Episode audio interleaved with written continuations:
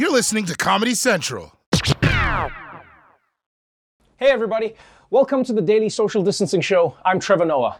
It's Tuesday, August 11th, and here's a tip for anyone who's heading back to the office for the first time since March. Remember to smell the milk in the kitchen before pouring it in your coffee. Because after five months, it might be spoiled. And then again, it might also cure corona, so maybe just go for it. Anyway, on tonight's episode, Kanye West is out of time. Roy Wood Jr. makes a citizen's arrest, and Donald Trump wants to make sure you never get a birthday card from Meemaw ever again. So let's do this, people. Welcome to the Daily Social Distancing Show. From Trevor's couch in New York City to your couch somewhere in the world. This is the Daily Social Distancing Show with Trevor Noah. Ears Edition. Let's kick it off with the big news of the day the vice presidency. It's America's assistant manager. And today, Joe Biden announced who he's picked to be his VP. We're coming on the air with breaking news. Democratic presidential candidate Joe Biden has made his choice. NBC News has confirmed that Biden has picked California Senator Kamala Harris to be his running mate, the first woman of color in history to be chosen for such a position. So the Democratic ticket is Biden Harris. That's right, people. Joe Biden has officially picked Kamala Harris to be his running mate. Say what you want about Joe, but the man went black and he's not going back. And I gotta say, I'm impressed that Biden picked Kamala even after she destroyed him at that debate. In fact, part of me thinks he only picked her so that she can just never dust his ass in public again. This isn't a VP pick, it's an insurance policy. And I'm really interested to see what the Trump campaign's line of attack is going to be on Kamala. Because they're going to have a tough time. Everything she's done in her career appeals to Trump's base. Crafty Kamala spent her whole career locking up criminals and filling up California's jails. She's even friends with cops. Hold on, that actually sounds pretty cool.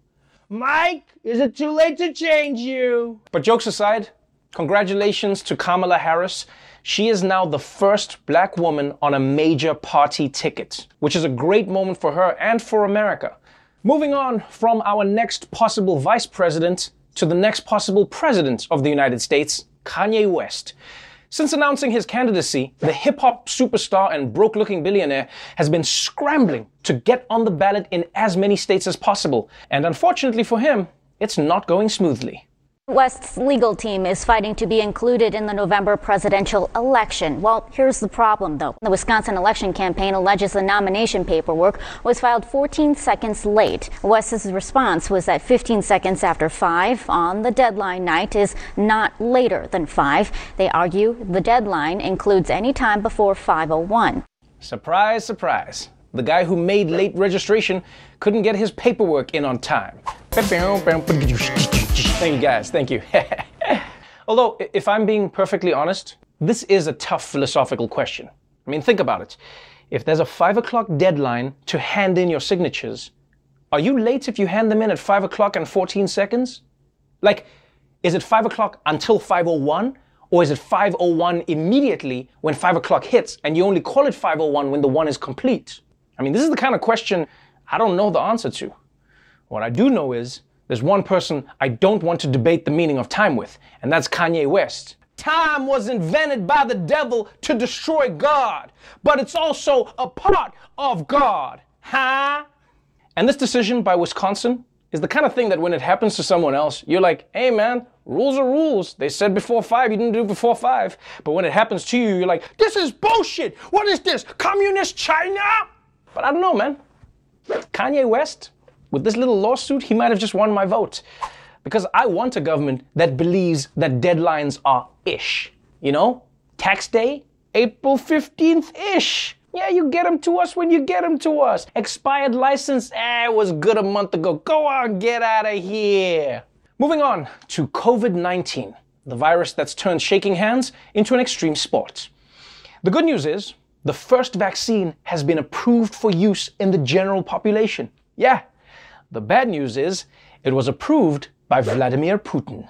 Breaking overnight, a surprising claim from Russian President Vladimir Putin that a vaccine has been developed in his country and is already being given to people, including his own daughter. In the global race for a coronavirus vaccine, Russia said today it's already won, even though it hasn't completed phase three trials. That's not slowing Russia down, which today registered and approved for use its vaccine while continuing to conduct human trials. Scientists, including from the WHO, are urging caution, saying only extensive and prolonged testing can determine if a vaccine is effective and safe. Uh, okay. This is uh, pretty shady to say the least. Because you see, vaccines are like ordering food.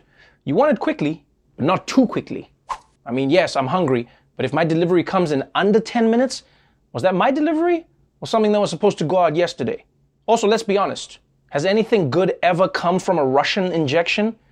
I mean, the best case scenario is you win an Olympic medal that gets taken back two years later.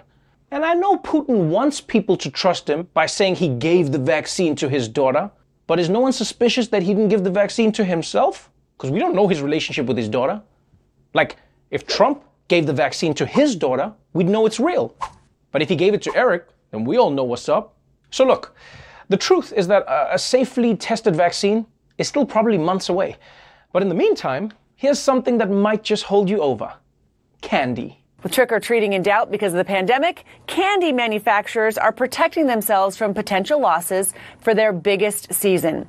Hershey has partnered with retailers to set up Halloween merchandise earlier in the summer, in some cases four weeks earlier. In addition to the longer season, Hershey's is focusing more on family sized packs and uh, fewer treats in Halloween specific packaging. This is classic America. The candy companies are like, okay, because of Corona, we've got to be prepared. Let's plan this thing out early and let's make sure everybody gets access to candy. Whereas the election people are like, I don't know, I'm feeling lucky. Let's see what happens on the day. And as for Halloween, I thought this whole year was Halloween. Every day I've been wearing a mask and going through an entire bag of fun sized Twix. What are we supposed to do in October? But I will say, I really do feel bad for candy makers, especially Oompa Loompas. Because let's be honest, if sales are down, they're going to be the first ones let go. And finding a job right now as an Oompa Loompa, well, that's not easy to doompity do. Do you think he was those things? Nah. Meanwhile, Halloween isn't the only autumn tradition in jeopardy.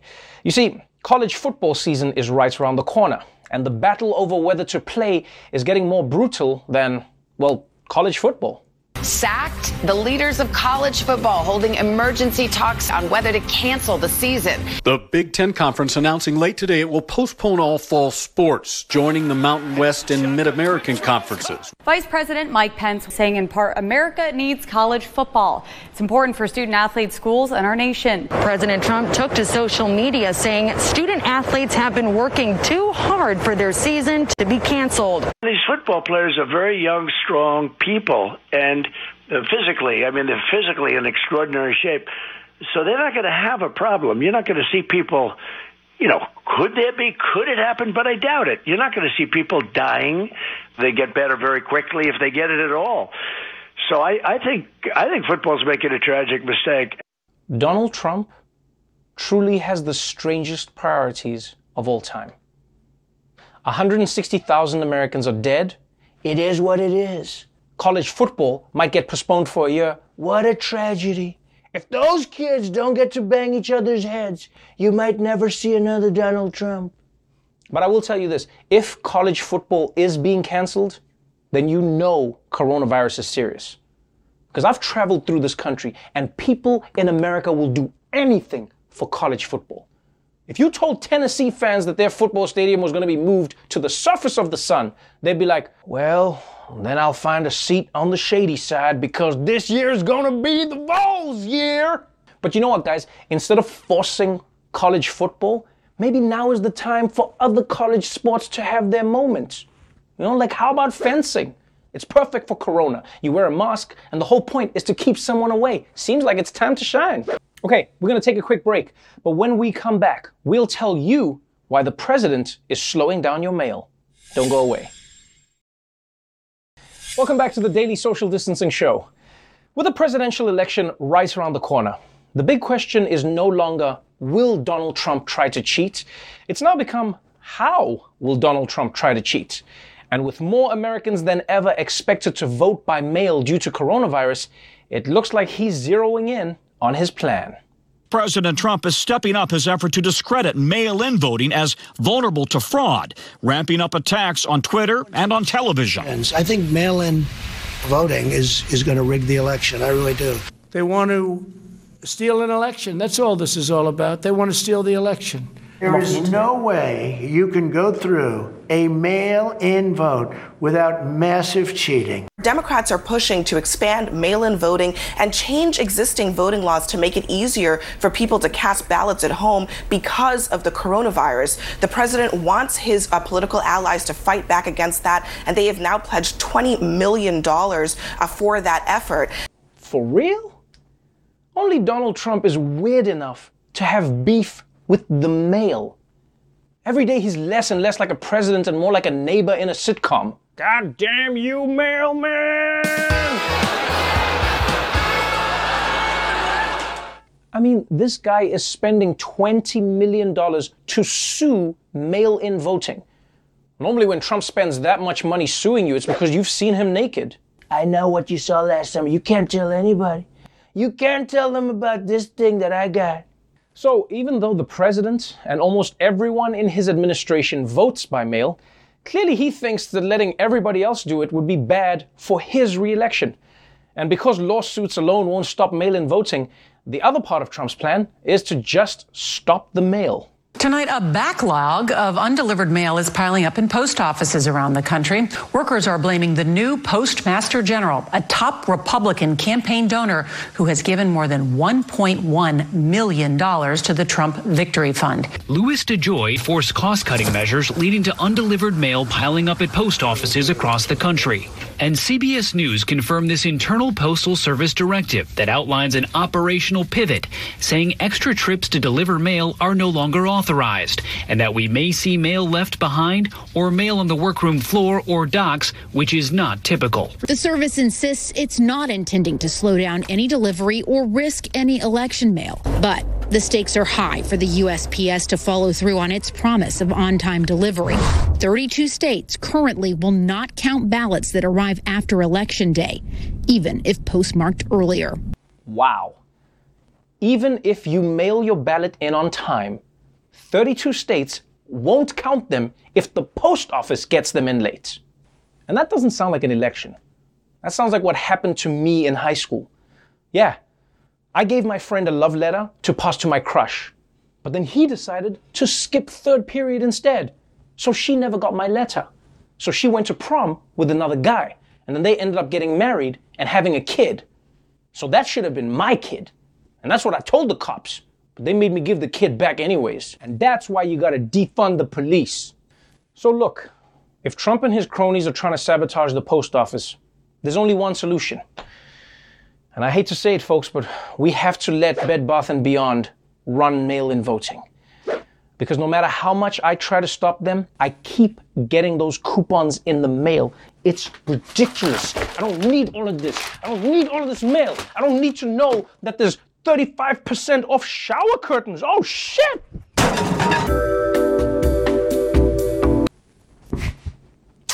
It was expired.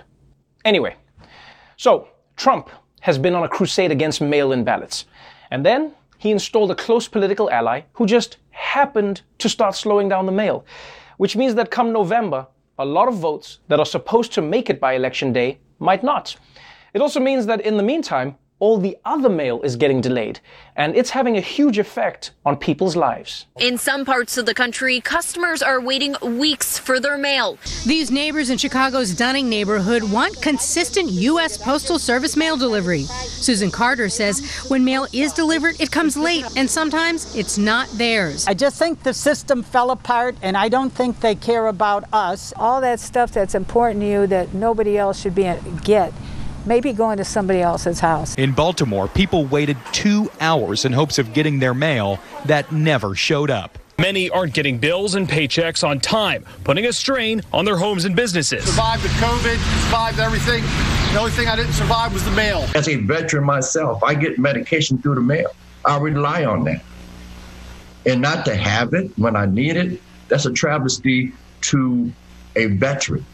Yeah, you see, a lot of people think that mail is just a waste of paper, credit cards that they're not going to sign up for, and ads for shit that they're not going to buy. But for many, many people, that's how they get their medicine.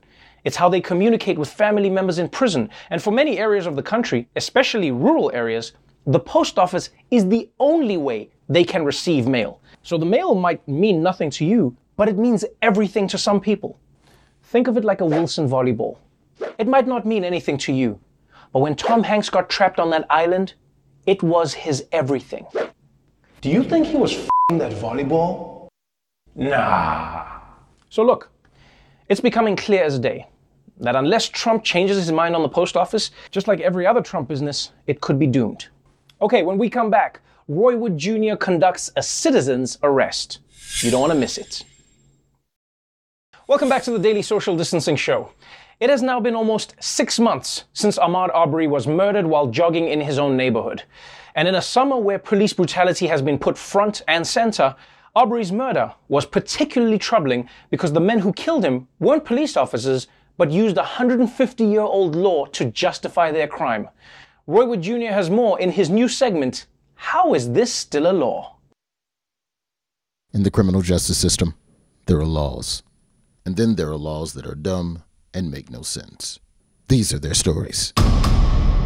We're now learning more about why Glynn County Police never arrested either of the two men involved in the shooting death of 25 year old Ahmaud Arbery. Now, District Attorney Barnhill states in this letter that both men are protected under Georgia's citizens arrest law. Citizens arrest? I Thought that was just some bullshit people said on TV. But in real life, a citizen's arrest ain't no Barney Fife shit. You are a individual that's 20 some odd years of age, and individuals are running after you, blocking you in with cars. That's called hunting. That's the Wild Wild West that we talked about. This is Georgia State Representative Carl Gilliard, someone who is just as outraged about this as I am. The citizens arrest law gives individual citizens the right to arrest someone up to 48 hours until law enforcement would arrive. So not only can you citizens arrest somebody, you can just keep them for two days, like misery. Hey, please! People are using laws as a justification for murder, as a justification for lynching. You, you have a higher form of racism. They're not wearing hoods anymore, they're wearing shirts and ties. Yeah, it sounds like a player hater law. I think you're correct. How is this still a law?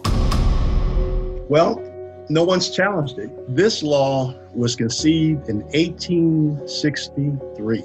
You know, it's, it's just, it's outdated. Hmm. What possibly could have been happening in Georgia in 1863? I ask, knowing I won't like the answer. This particular law was written during the Civil War. It was a way of preventing enslaved Africans who were trying to escape to the Union lines. It empowered any white person to arrest any black person. So, on the scale of Betty White to David Duke, how racist is this citizen's arrest law? You tell me when to stop. You pass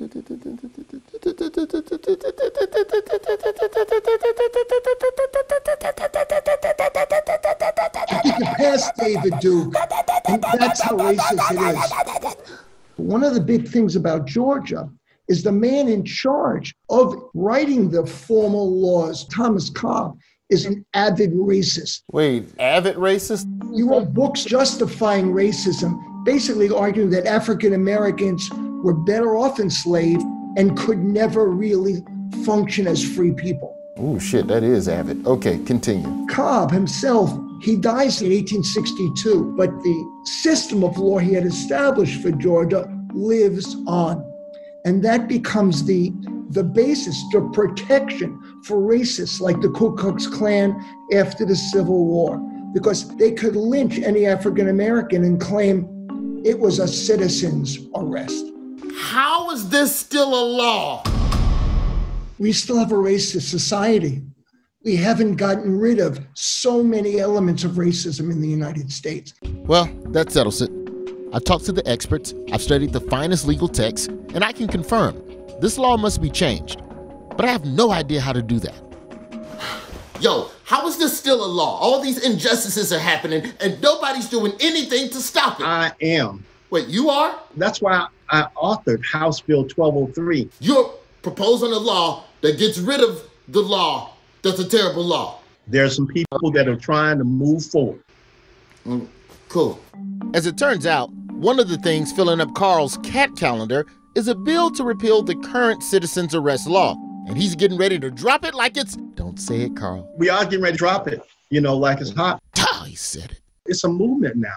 The, the old Jim Crow has had a bowel movement, and we're in a whole new movement now. So repealing the citizens arrest law is a laxative against the Jim Crow constipation that's been holding up the progress of the black man. And what we need to do with that laxative is add a stand your ground laxative. And then we need to take a no chokehold laxative. And then we need to take a voting registration suppression laxative and get all of that moved out and into the toilet of justice, my brother. Only time will tell if citizens' arrest gets flushed into the sewage system of history. But we're definitely a step closer to getting rid of this law for the entire country. No, this is for Georgia. Oh, shit. How many states have a citizens' arrest law? Uh, all of them, with the exception of maybe two. Oh, So we got work to do.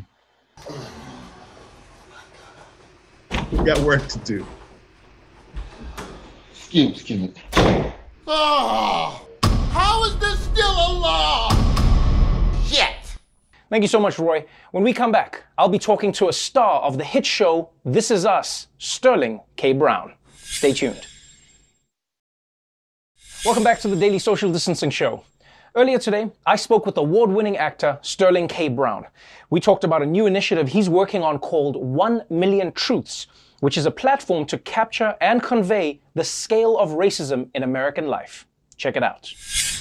Sterling K. Brown, welcome to the Daily Social Distancing Show. Thank you for having me, Trevor. Honored to be here.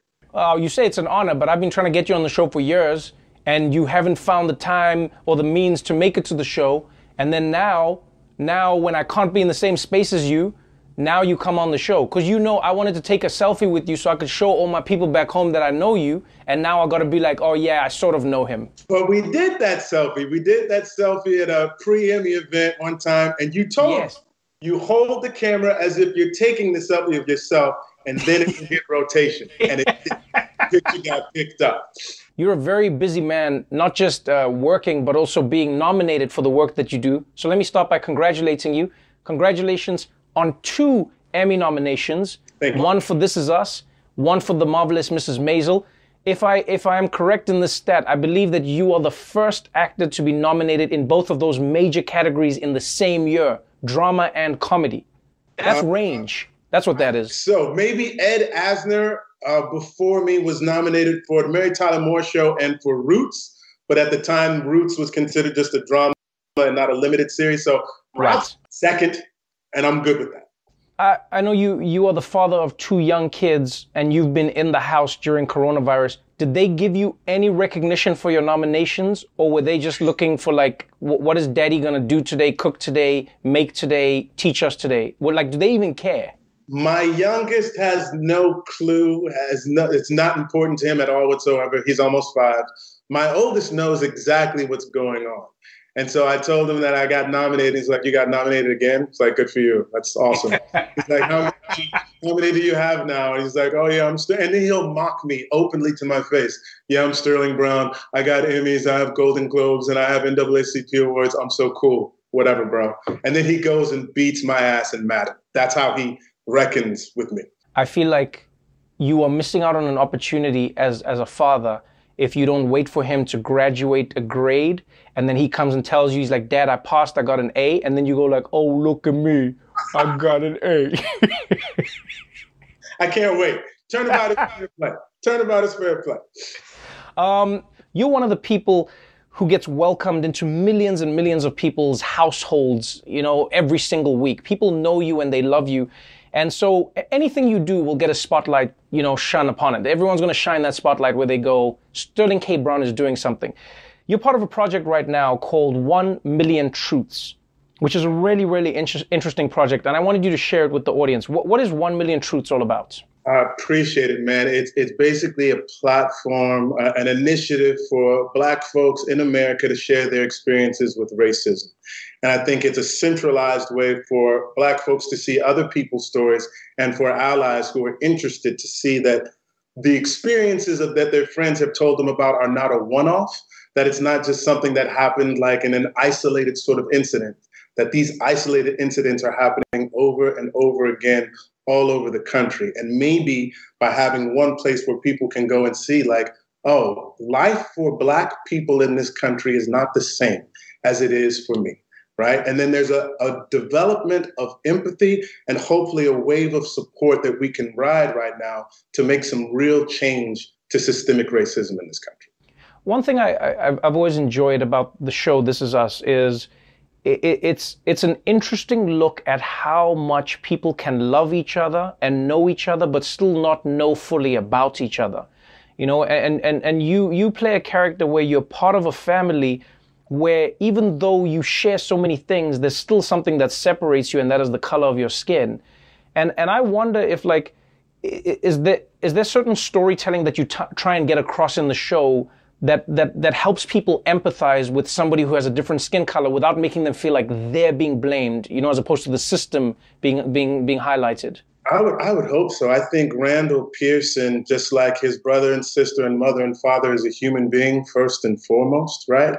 And I think so much of the power of media is that people learn through exposure, whether it's through travel, whether it's through books, whether it's through the representation that they see on screen.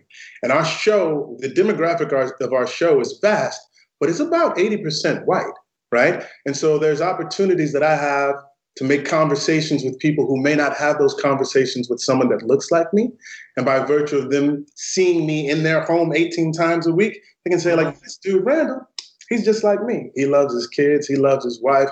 Like, I understand part of his struggle, even if I don't understand the totality of it.